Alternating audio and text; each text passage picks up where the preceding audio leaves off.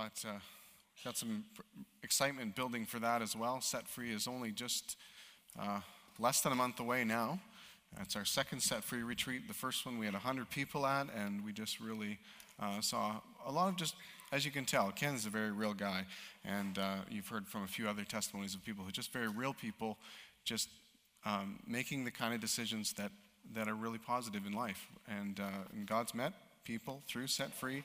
It's been a really neat thing to, to see people being willing to be open and honest with each other, and then also to experience what God does in the midst of that. So I encourage you to uh, consider that. If you haven't come to Set Free before, it's a Friday, Saturday night. I encourage you to come. If you've been before, uh, well, I guess I've been to three Set Frees now. One that I helped put on, and then two I went for my own benefit, and God's met me every time. And uh, I'm, I, I, would encourage you, if you've, gone, if you've gone, come back and uh, reinforce some of those tools that you learned the first time around, and, uh, and uh, let God use that event in our lives. Well, the last five weeks we've been going through the book of Acts. This is week number six. We got to about less than halfway through the book, and then I'm supposed to finish it all up today. So, cancel your afternoon plans. We, uh, yeah, we got lots. To, we got lots to do. If you haven't been able to catch up on some of the series, there's our podcast. You can always go to our website and check those out, or, or you can download them on iTunes and, uh, and, and get up to speed with some of the great messages. Last week, Kurt Buchanan had an amazing message, and the week before, Doug Siglico uh, was just absolutely excellent. So I'll tell you where I'm going to end up. So remember, the, do you remember what the main verse is of the book of Acts? Acts chapter 1, verse 8. Okay, good. Acts chapter 1, verse 8. You all got it. Um, anyhow, Acts chapter 1, verse 8 is, is the key verse, right? Um, just talking about Jesus making us witnesses. He's going to empower us to be witnesses to take the gospel to Jerusalem, Judea, Samaria, and to the ends of the earth. Of course, he's speaking to people who lived in Jerusalem, so in our way, it would be like saying, I'm going to empower you to be my witnesses to go to Moose Jaw, uh, Saskatchewan, and maybe ethnic groups in Saskatchewan that you don't normally associate with, and to the ends of the world. That might be a, a my paraphrase of, of what you could do with, with Acts 1 8. Well, today I want to talk about how God offers himself to the ends of the world. How God offers himself to the ends of the world. Well, I mean, it all started with Jesus, didn't it? It all started with Jesus. God saw the state that humanity was in, saw that there was no way that humanity could reconcile itself to God because of our sinful condition, and God the Father sent Jesus. He came, uh, he lived a perfect life, he died in our place on the cross, and three days later, he rose again with uh, resurrection power, offering that same empowerment in our lives as believers. And uh, of course, he said to his disciples, Now wait. He, he met with them for 40 days. He said, Wait. They didn't know how long it would be. It ended up being about 10 days. Wait, and you'll receive power. And so they waited in Jerusalem, and then there was the coming of the Holy Spirit, we read about in Acts chapter 2. And then there was a new boldness in the church. There was a new unity in the church. There was incredible uh, evidence that God was at work in the church. Even though Jesus had gone at that point, he had gone and was gone back to the Father, the Holy Spirit was with them, and the church was uh, empowered to do this work of being witnesses in the world. So, we talked a little bit about what happened in Jerusalem. Lots of people came to know Jesus through the, the witness of these, these early people who were actual eyewitnesses of Christ's death and resurrection. Then we talked about, how, Kurt was talking last week about how that spread a little farther out of Jerusalem, and it also spread uh, into the Samaritans and, and some of the first Gentiles. Gentiles are non Jewish people. So it started out as a Jewish, uh, you know, it was a Jewish Messiah that they were proclaiming, but God's plan was way bigger than that he wanted to reach the nations. And um, so today I'm going to use three different words that start with the letter S, just like pastors always do, and uh, talk about how God offers himself to the world. But before we do that, if you've been reading along, uh, maybe you've even read to the end of the book of Acts by now, because you could have. If you read a chapter a day, you would have for sure finished by now. But you might have read enough that you're catching on that the end of the book is mostly talking about a guy named Paul. There's other characters in there. The early part talked about Peter, Of course, it's all about what Jesus and the Holy Spirit are doing, but the latter half of the book is really talking about Paul, and he's traveling here, there, and everywhere. And sometimes you get, you get a little bit dizzy reading through it because it's like, and he went to this place and that place and that place. So I've got a little video I want to show you, and uh, it's about, it's uh, academically, it's sort of pitched to my academic level, so you'll, you'll probably get a lot out of it. Okay? So, um, anyhow, the little video to tell you about these three journeys that Paul made, and so that you can get your head around it a little bit. So. Went on three big trips. The first was around 46 AD. Look, we're drawing a line. Starting in Antioch, Paul sailed to the island of Cyprus, then sailed up to Asia Minor and visited the city of Perga, another city called Antioch, Iconium, Lystra, and Derbe. Then he did the whole thing backwards Lystra, Iconium, the other Antioch, Perga, then Attalia, then sailed all the way back to Antioch, 1400 miles. He must have used a lot of gas. But no, he was either in a boat or walking the whole way. I bet those Roman roads came in Andy. They sure did.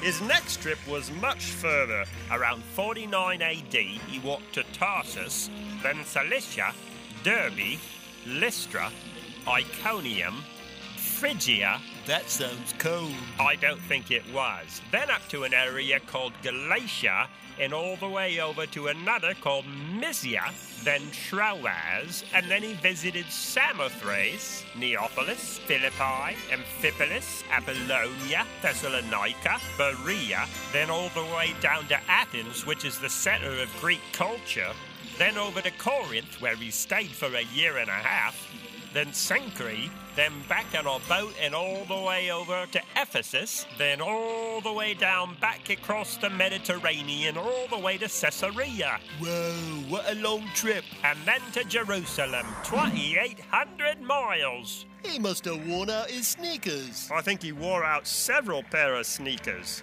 And finally, a few years later, around 52 AD, he went on his third big trip. From Antioch, he walked all the way up through Galatia, That would make your feet sore.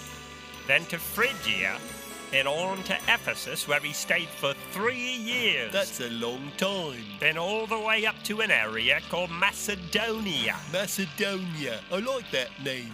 and back on another boat all the way down to Corinth, then all the way back up to Macedonia. Again? Yep, again. And then on another boat over to Troas, Assos, Mytilene, Chios, Samos, Miletus, Kos, down to Rhodes, over to Patara, then once again back across the Mediterranean Sea all the way to Tyre, and down to Ptolemais, Caesarea, and finally back to Jerusalem again, another 2,700 miles. That's a lot of traveling. It sure is. It's like crossing America from one end to the other three and a half times, and without cars or trains or planes, just his two feet and a boat here and there. It's pretty amazing what Paul did.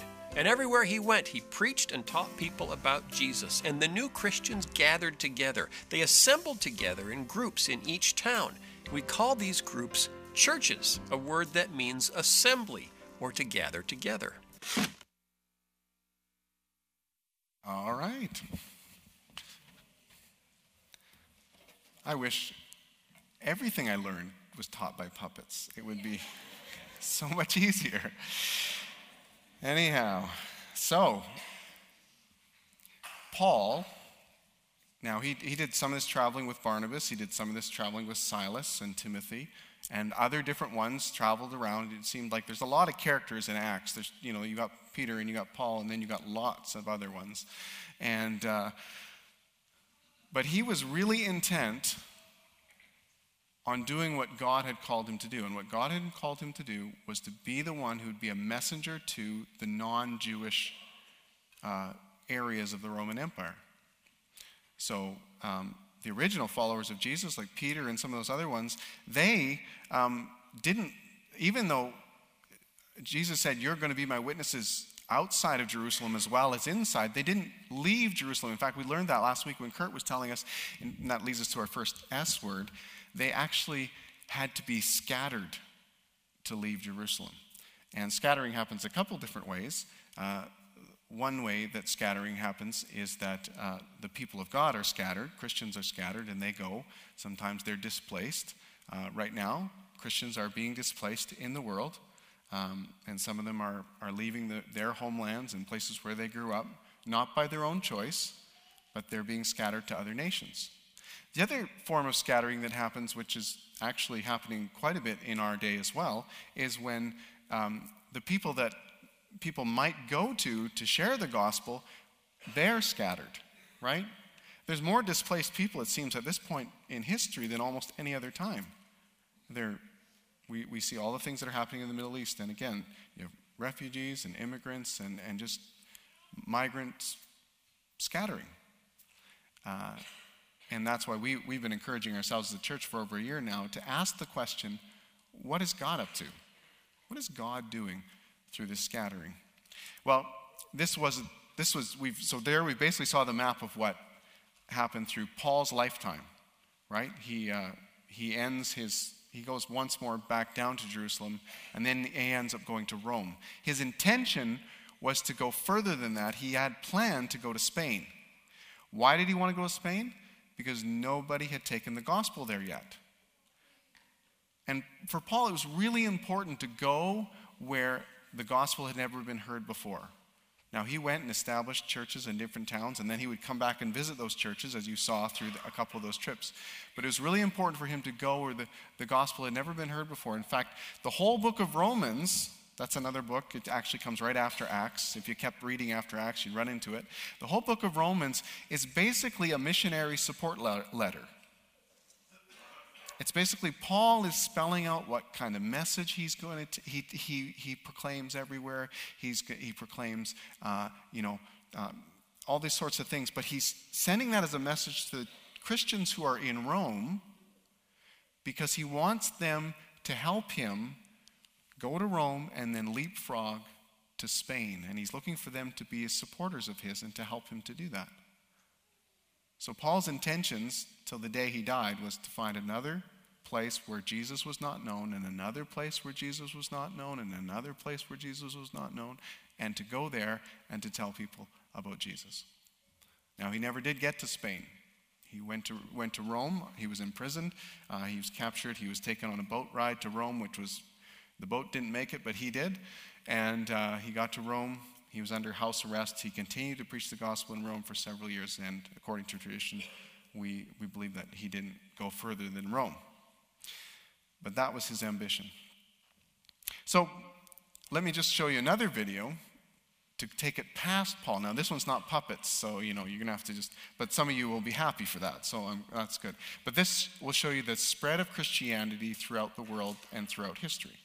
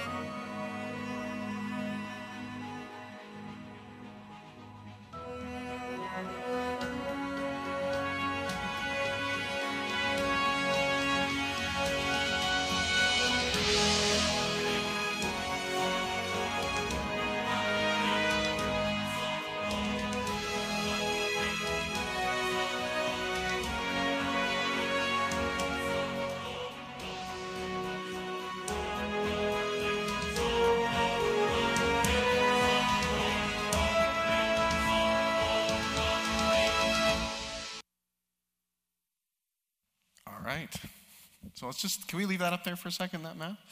Now, this looks really encouraging if you believe in spreading the message of Jesus, right? It looks really encouraging, and, and I don't know, I always find it fascinating to watch these things to see, you know, I'm trying to remember all my history lessons as we go through it. And so you look at that and you think, wow, we're practically done this job of taking the gospel to the ends of the earth. But hold on, hold on. If you look at some of these little areas, they're not so little, by the way, they only look small on the map. But if you look at some of these little areas where you don't see the white on the surface or the white underneath, um, they are very densely populated. In fact, there's an estimate, estimation that there, uh, even though the gospel may have come to all of these areas, it doesn't necessarily mean it's come to all the peoples in those areas, right? So sometimes people think of the gospel spreading like, you know, once a church has been established in a nation, well, then is that people reached or not reached? Well, nations aren't that simple, right? Nations are made up of many, many people groups.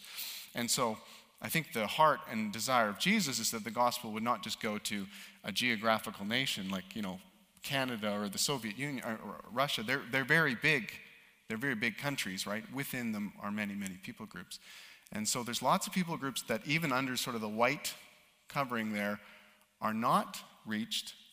And in this area that isn't covered with the white, like you see around China and some of these other areas in Asia and, and across, uh, they figure there's about 3 billion people yet to be reached with the gospel. And that doesn't mean to become Christians, that means they have not heard. They, haven't, they don't have a gospel witness in their area, about 3 billion. So there's still a huge work left to be done, even though it's encouraging to see uh, the spread of the gospel. This represents, like we talked, the last map was Paul, right? Doing all these trips one guy with some companions and the church supporting him and stuff like this. But this is many, many, many Pauls, or, or Susies, or Sams, or whatever the names were, but people who've gone all over the world uh, to take this message of the gospel, uh, and many times at very great personal cost. Okay, you, thank you for leaving that up. I know we can move on. So let's talk about the three, let's talk about these three words. I mentioned scattered. Let me read it from Acts chapter 8. It says, On that day, a great persecution broke, broke out against the church in Jerusalem, and all except the apostles were scattered throughout Judea and Samaria. Remember, that was the second place Jesus said they were going to go. Well, they didn't go because they prioritized it in their calendar. They went because persecution forced them out of Jerusalem. And so they went throughout Judea and Samaria. And it said, uh, godly men, this is after the death of Stephen, who was the first Christian martyr. Godly men buried Stephen and mourned deeply for him, but Saul began to destroy the church. He would eventually become, obviously, Paul, the, the church's first greatest missionary. But Saul began to destroy the church. Going from house to house, he dragged off both men and women and put them in prison. Those who'd been scattered preached the word wherever they went. I think one of the goals of any church would be one of the hopes, dreams, ambitions, goals, whatever, of any church would be that um, to build people up and to equip them so much so that if they are ever scattered, they'll take the gospel with them wherever they go. Here were these people that uh, You'll notice that a lot of the leadership in the Jerusalem church actually stayed in Jerusalem. Just regular people took the gospel to all these other areas. And um, so sometimes you got to ask yourselves when you're, when you're a part of a church. Um, this is a question I asked myself several years ago, and I, I wasn't totally comfortable with the answer. Again, some of the most the uncomfortable questions get you going in the right direction. And this was my question. It was sort of like almost science fictiony. If suddenly I woke up one morning and Hillcrest ceased to exist, let's go further. All the churches in Moose Jaw ceased to exist. And I was able to meet up with maybe three or four or five or six other Christians, the, remain, the remaining Christians who were still around. Again, I don't know how the, how the churches ceased to exist, but this is just my scenario. Would we be able to um, restart the work of God here in Moose Jaw? What if there's only a handful of us, just a small group? Would we be able to reseed the gospel into this community? We're not, this isn't like just a science fiction question. This is a question that churches have had to ask throughout the generations. The church in China had to ask this question. A lot of the church uh, before the Cultural Revolution that the, uh, the communists brought to China under Mao um, and all of that stuff, before that, a lot of the leadership in the Chinese church was Western. There was American missionaries and Canadian missionaries and from all over uh, sort of the what's known as the Western world. When they were kicked out of the country, there was a question that was asked what will happen to the rice Christians? See, was, there was a perception that a lot of the Chinese people were just along for the ride because hanging out with the wealthy Westerners made life easier. Like they got free rice out of it. And so, what will happen to the rice Christians? It wasn't necessarily a complimentary term. It meant these people are just along for the ride, and maybe their faith is not really legit, and it won't withstand what is to come. And it wasn't really years and decades later until that question really got answered clearly. Well, now they figure in China there might be 100 million Christians. So the rice Christians did very well, thank you very much. There was a real seed of the gospel planted in their lives, and, but they were forced to enter into a period where reseeding the gospel into their nation wasn't legal, was persecuted, could cost them their material possessions, could lead them to be imprisoned and to be separated from their families and possibly even to die. So, no, we're not asking that question in Canada at this point. We're not asking that question. But I think there's a lot of ways that we get scattered. And I've, I've, I've seen this story again and again. People, they go to a church, it's a solid church, Bible teaching church, a church where people are encouraged and encouraging and loved and loving. Sounds familiar? And all those things are happening, and then they get scattered. And here's some of the things that I think can scatter someone, right? Well, obviously, fleeing persecution is one we talked about, but how about switching schools? How many of you switched schools at some point during your, your, your growing up from grade 1 to 12? You switched schools, right? So you experienced what I'm talking about. It was that sort of like, I'm the new kid, right? And I had a base of people who encouraged me. I had friends who supported me. You might have had Christians who were with you, and then suddenly, it's me against the world. You know, that first day you walk into the class and you go, Oh, I hope I survive this, right? That, that can leave you feeling quite scattered or that, or that, you know, things have changed. How about job change? How many of you moved to Moose Jaw because there was a job here? How many moved to Moose Jaw because there was a job here? That's why you came. Okay, quite a few of you, right? And you came here and you left something familiar behind. And somehow you're making a go of it, but it still is a, it's a sense of scattering. New relationships, uh, new neighborhood, uh, new connections, trying to establish and start fresh. Health issues. Health issues can be a scattering, right? You're used to being able to have certain areas of freedom. Now you have appointments coming out of the wazoo, and you don't, you know, it's amazing how things have just really changed. It's a form of scattering. New family dynamics, especially ones you didn't see coming. Boy, if we had known five years ago that this would be our new family dynamic, I, wow, it's really changed everything. How about marriage? That's a pretty life changing experience. How about divorce? That is as well.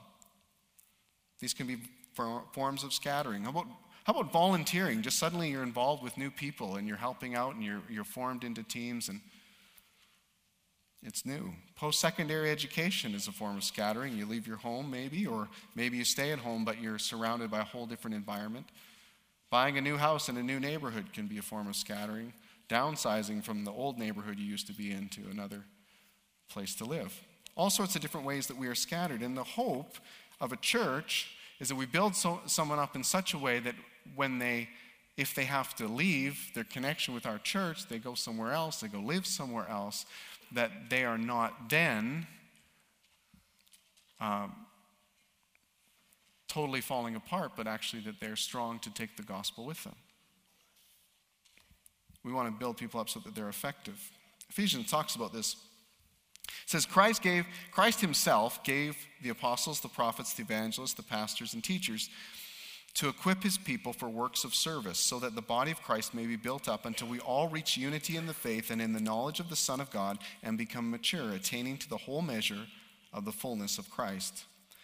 Then we will no longer be infants, tossed back and forth. He's not talking about being literal infants, but being spiritual infants, tossed back and forth by the waves and blown here and there by every wind of teaching and by the cunning and craftiness of people in their deceitful scheming.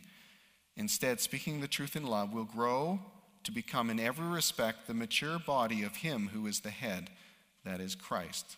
From Him, the whole body, joined and held together by every supporting ligament, grows and builds itself up in love as each part does its work. I love that word ligament. I have a brother who always says, if I, you know, the body of Christ, this concept that we're all one body, he always says, I think I'm just a ligament. He always says that. I think I'm just a ligament, just a connecting piece, like a, I don't know, like a Lego. I don't know what he thinks. Uh, but, but this whole idea of, of supporting ligaments. So if you've got a network of Christian friends who support you, encourage you, you've known them, and then suddenly you're uprooted, you're scattered, how well do you do at reconnecting? Sometimes that's very challenging for people reconnecting into the body, reconnecting with a common mission to see people won to Christ. I had a pilot from the air base uh, who's now, he, he was out here training, and I think he finished his pilot stuff, and then he was moving on to the next place they were stationing him. But this last year, he really encouraged me. He was going to another church here in town, but he heard about some of the things we are doing with Church Renewal. He heard that we were doing set free, uh, set free retreats um, and that we were going to hold a Hearing God seminar to help people to listen and, and hear God speaking to them. And then finally, they were doing prayer summits once a month. And he'd been part of a church uh, out in Manitoba that was doing all of those type of things.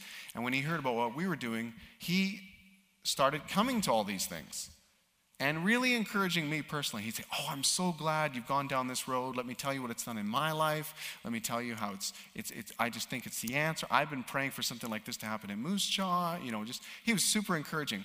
And the more I chatted with him, the more I thought, someone has trained and equipped this guy.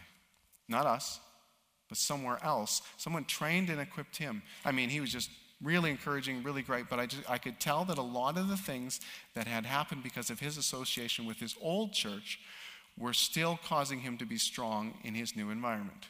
Even though he'd been scattered because he had to come here for a job, and he was going to be scattered again. Well, that's a good word for anyone who's in the military scattered, scattered, scattered. He's going to be scattered again. There was a strength in him that I saw, and I thought, Whatever church he came from, good on them. Good on them. They worked to disciple him and to work with him, and there was a strength in him uh, for God that I thought was really uh, exceptional. So again, I asked, we asked this question. One of the keys to being scattered is to discern God's activity and to ask the question, what is God doing? What is God doing? So you know what the government's doing. That might lead to new people introduced to our neighborhood, but what is God doing? Or you know what your employer is doing, that's why you had to transfer to Moose Jaw, but what was God doing? Or you know what the economy is doing and how they're shifting and changing, but what is God doing? What is God doing? I think anyone who's being scattered or, or has been scattered should be asking that question What is God doing? What is God doing in this new environment? Or it's maybe some of you, you're listening to this message right now and you know the scattering is just about to happen. You've already got that notice. You're already looking for houses in a different community. Ask this question What is God doing?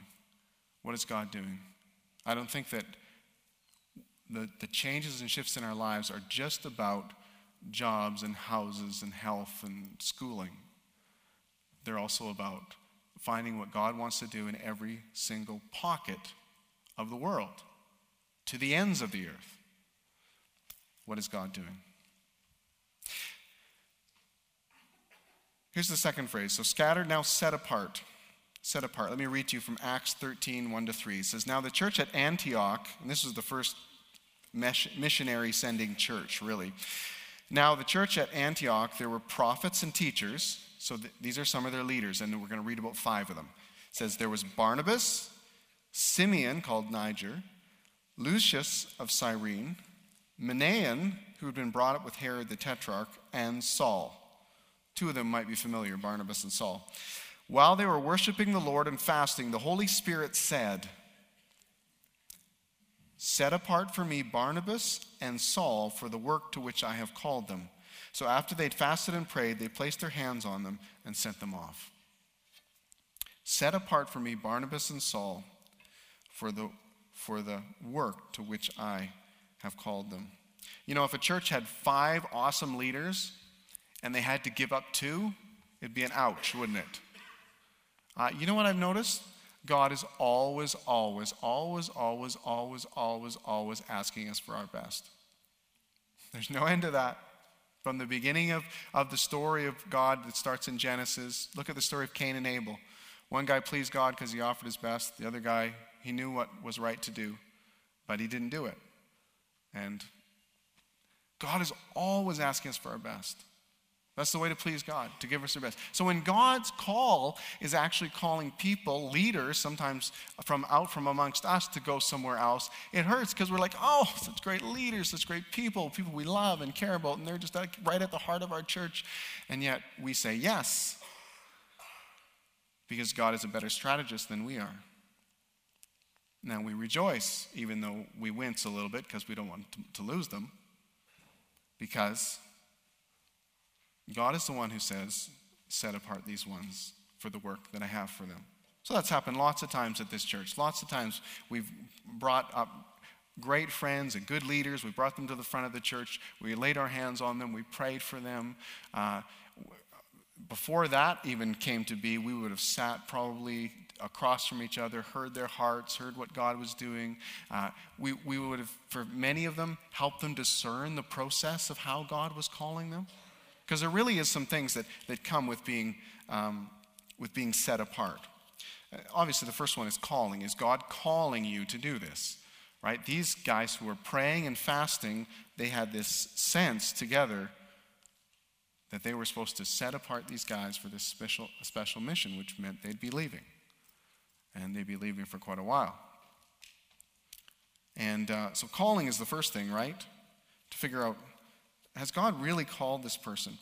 Kurt had a great section of his message last week. Again, you can hear it on podcast where he really talked about that when you are feeling a sense of going out on mission or you're saying, Yeah, I'm going to go do this, that the people who are your brothers and sisters in God's family really have a right to vet that process for you. They really have a right to ask about the motivations and where you're going and what's your strategy and how you're going to do it. And it's a safeguard for us. It's an incredible safeguard for us because when we launch out on our own, and literally it's on our own, we're individuals. I heard God, nobody else can tell me otherwise. Lots and lots of times those people get in trouble. When people just sort of just are bullheaded and say, Nope, I've heard God, I don't want to hear anyone else on this thing, uh, then neat thing is, God has put us into a community, and He's meant for us to speak into each other's lives, right? The encouragement I've got for you uh, is going to be powerful, but the encouragement you've got for me is going to be powerful. Again, I've been quoting Dietrich Bonhoeffer for weeks now because it just struck me. It's such an odd statement, he says, but the Jesus inside of you is stronger than the Jesus inside of me, and the Jesus inside of me is stronger than the Jesus inside of you. And it's a crazy statement. It sounds like, what is he talking about? But it's really just talking about the fact that we are meant to do this together. We're meant to do this together, and that's how God designed it. That we're meant to do this together. So you say, I'm going to go do this. I just, uh, I just decided I'm going to do all these radical shifts in my life to go do this one thing. Then the people around you, wise, godly, caring, uh, grace filled people, should really speak into that to really speak into that. And that's going to be a blessing to you when it gets hard, right? If, you, if they say, yeah, you should definitely go, God's called you, we, we can see that. Or, or we, we really do think this is, you know, you, you suspect this might be God's call. We also think that it might be that as well. And let's keep praying and let's keep going through the process to determine that call. So it's calling, and then there's gifting, right? So um, has God gifted you? Has He shaped you to do this? Right? Sometimes that's not always apparent because we don't always know what God's getting us into. But uh, that's part of it. And so you have those sit down conversations. You talk about the way that you're shaped, people input into your life. You know, ultimately, you're the player on the field and you've got to make the call, but why would you not listen to a multitude of counselors who can, who can really speak into that and say, you know what, I see you shaped a little bit differently.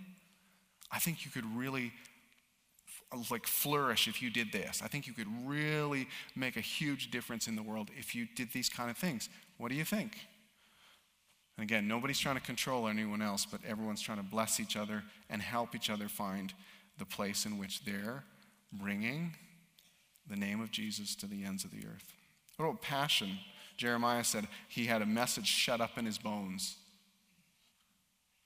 He just had to let it out.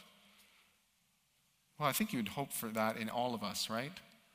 That there's something in us that we're really passionate about, and the thing you're passionate about and the thing I'm passionate about might be different, and that's okay. But wouldn't it be great to clarify that? And again, people do that together as you say, you know, you've got a passion for this. And you know what? That doesn't light my fire at all. But I can see it in you that it's real and genuine, and, and you're going to have effectiveness with certain people that I won't have. So God bless you and go do it. And I'm, I just want to affirm that in you. And then it might, and reciprocates back and forth. What about timing? That's such an important thing. Man, I know God's called me to do this, go here. The community of faith can help you with timing. Um, I've got a couple missionaries here this morning. I haven't asked for their permission, but I'm going to help. Hazel, are you here this morning? Hazel? Hazel, how old were you when you felt the call to the mission field?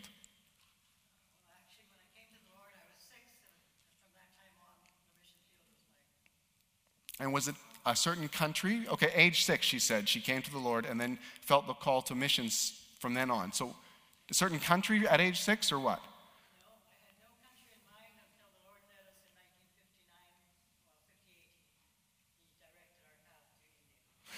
So it was after you were married. So from six till after you were married to Lloyd, that it was unclear which country you're going to. Okay. So location would be another thing. Timing, right? If you said to your parents, I'm, I want to go to the mission field now, and they said, no, eat your food and go to bed or whatever, right?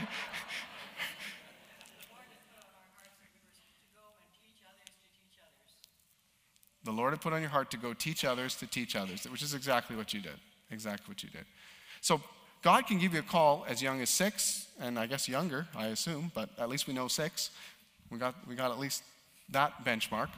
God can put that call in. But then there's people in the process. There's spiritual leaders, there's, there's, there's, there's people who come alongside of you, help you shape that process. And, and then you have this huge blessing because the people are all behind you and they say, you know what?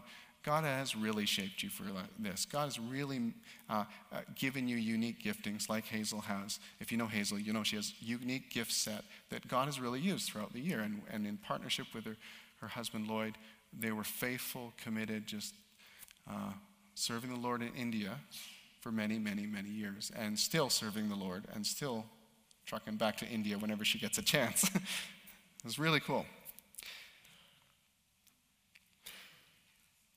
So it's being set apart. Just can't say um, enough about the discernment of others in the process.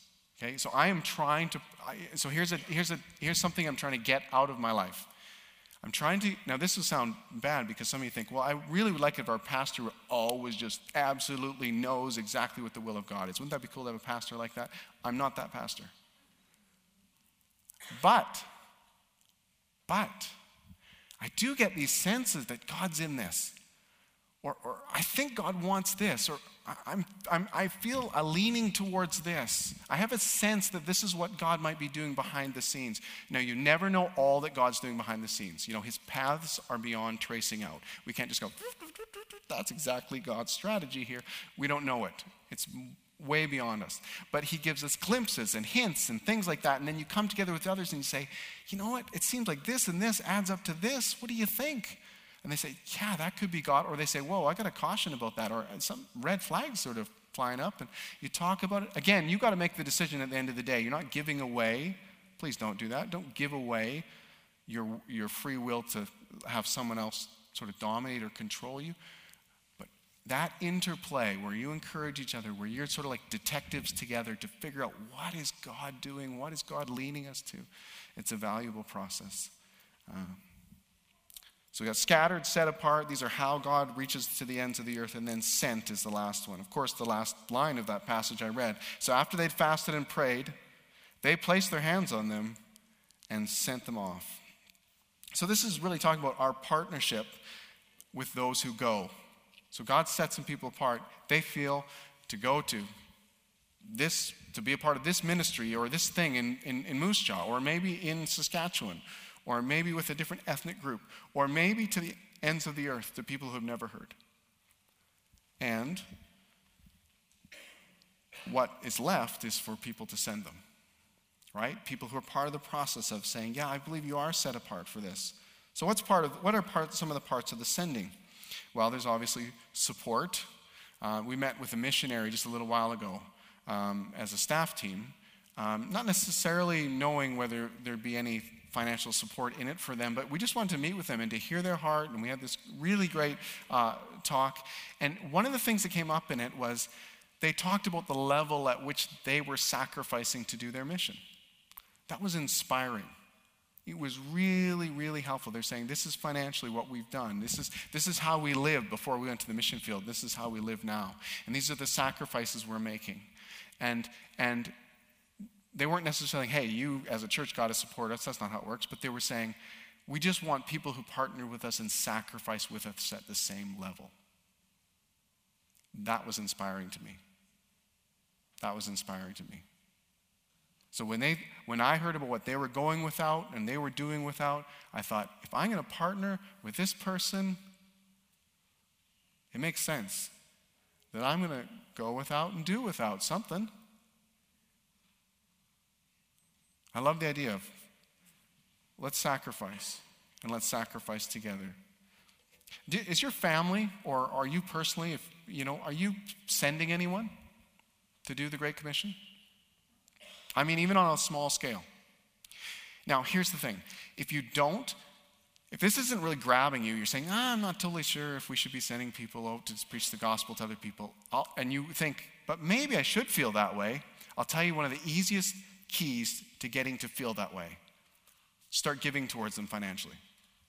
That's the easiest key because where, where your money is, there your heart will be also. Have you noticed that? Some of you, you give regularly to certain charities or to people or something like that, and you perk up every time that charity or that effort or that ministry is named. You just, bing, you come alive. You're always looking for it. You can pick it out in a conversation, you're always thinking about it right? You're even strategizing in your head, some of you, and how we, that effort could be more effective, how we could support them, how we could do those things. Uh, once you get in the game and you start regularly supporting something, your heart is going to move towards it. Your heart is going to be inflamed for the efforts that go on there.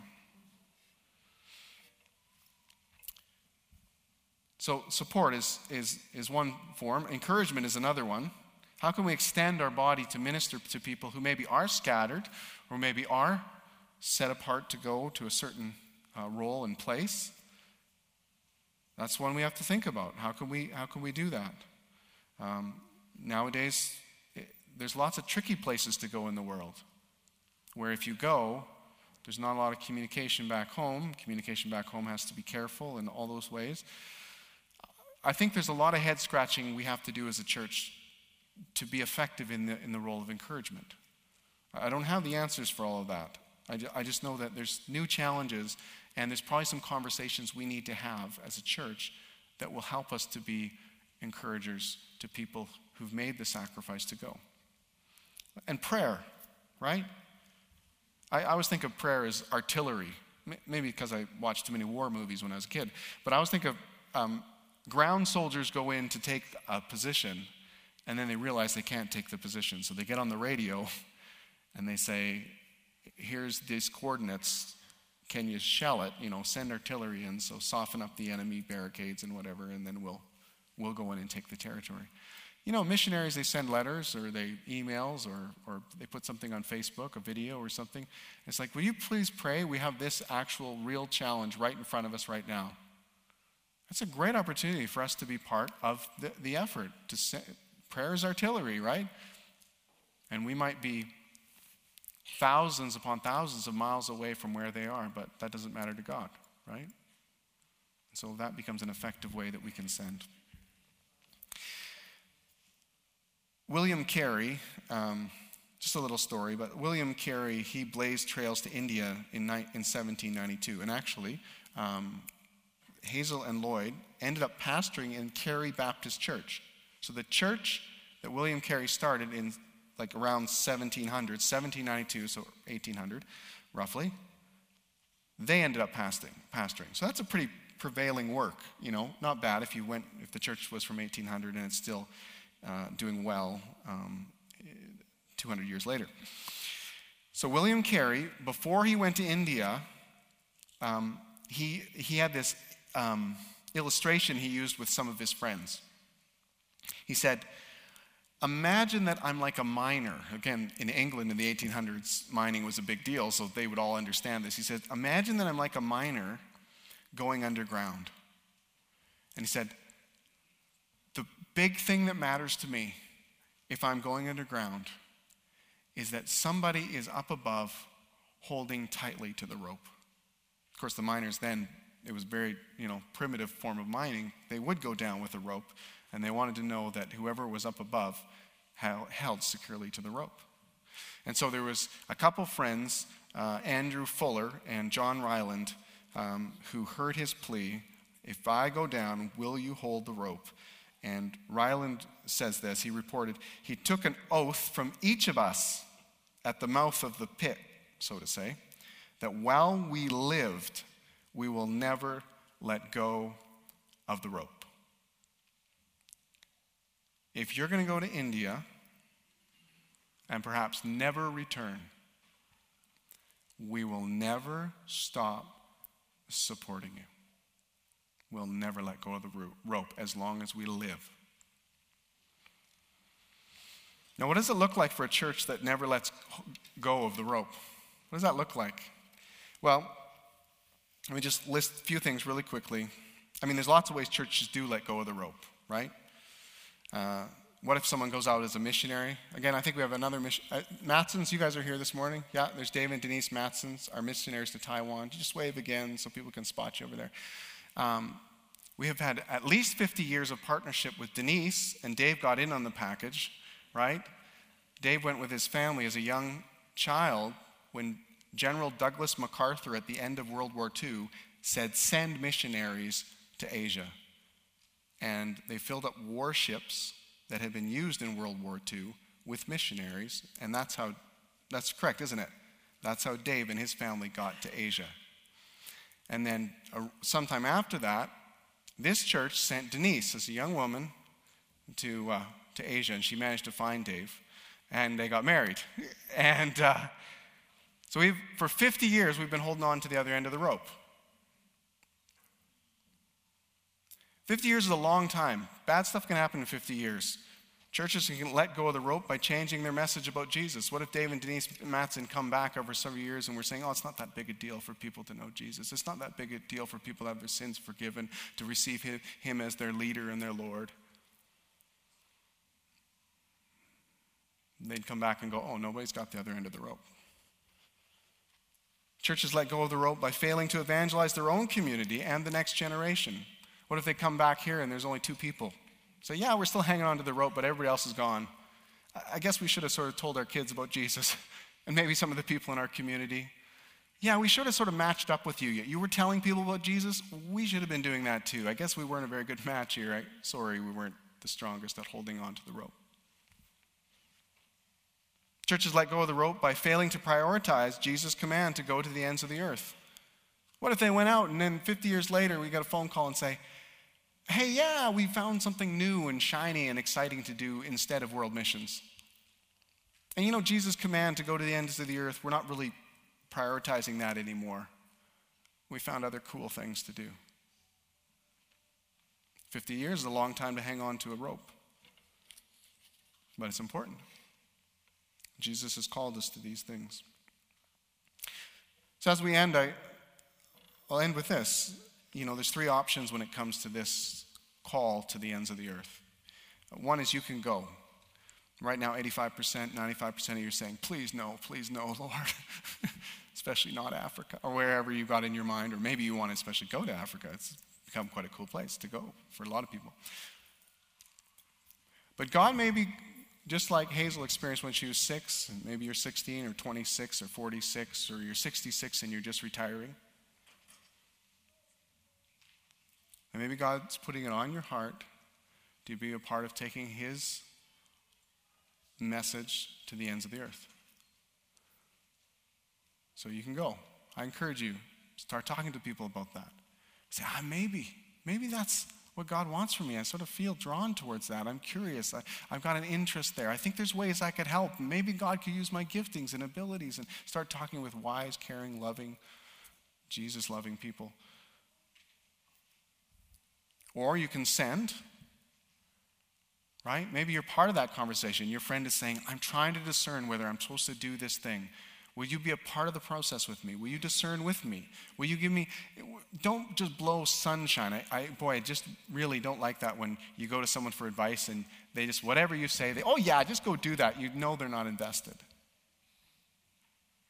You want someone who's like, okay, I'm really going to think about that. I'm going to talk to about pros and cons. We're going to think through things. I'm going to pray about it. I'm going to listen, see if God tells me anything. So you can go, you can send, or you can be disobedient to God. That one's pretty self explanatory, isn't it? you can go, you can send. And God has called us to go. God, I, I thank God that he's, he's pulled us into different partnerships with people, again, long term partnerships that we have even represented here today, and ones that are more recent. But God is calling us to continue the task that isn't done. When we saw the map with lots of white over lots of areas, it doesn't represent that still half the world hasn't heard almost half the world. And so today, if God's calling you to go, begin that conversation with you know with people that you know and trust, and you and you also know that they love Jesus and they want His purposes to happen. If you're not part of sending, I, I mean, you give to this church and that helps send people. We we um, we're, we're really thrilled. Like, we've been able to give more in the last year than we've ever been able to give more into missions. So, we're really thrilled with that. So, that's a part of it. But I would, I would encourage you to take a step that gets you personally engaged. So, whether you're personally giving or start encouraging a missionary, write to them. You know, one, you might get an email constantly and you've never written back. Decide, I'm going to actually speak back. I'm going to let them know there is somebody on the other end of their of the ocean or wherever they are. And finally, uh, let's partner together. Let's hold on to the rope. Let's grow as a church. I think one of the things we, uh, we need to grow in in this season is we, we need to really experience our relationship with God, to walk in our relationship with God. I think what that does is it begins to give us a witness when we talk to others in the community and say, hey, yeah, just the other day, God did this cool thing in my life. Oh, yeah, I just, I was reading in the Bible and this encouraged me. Or this is how I got out of bed yesterday. It's actually connected to God, if you can believe it. For us to dig into what God has for us and to begin to share that with our community so that we match the people we're partnering with on the other end of the rope. Worship team, prayer team, invite you to come. Let's stand together.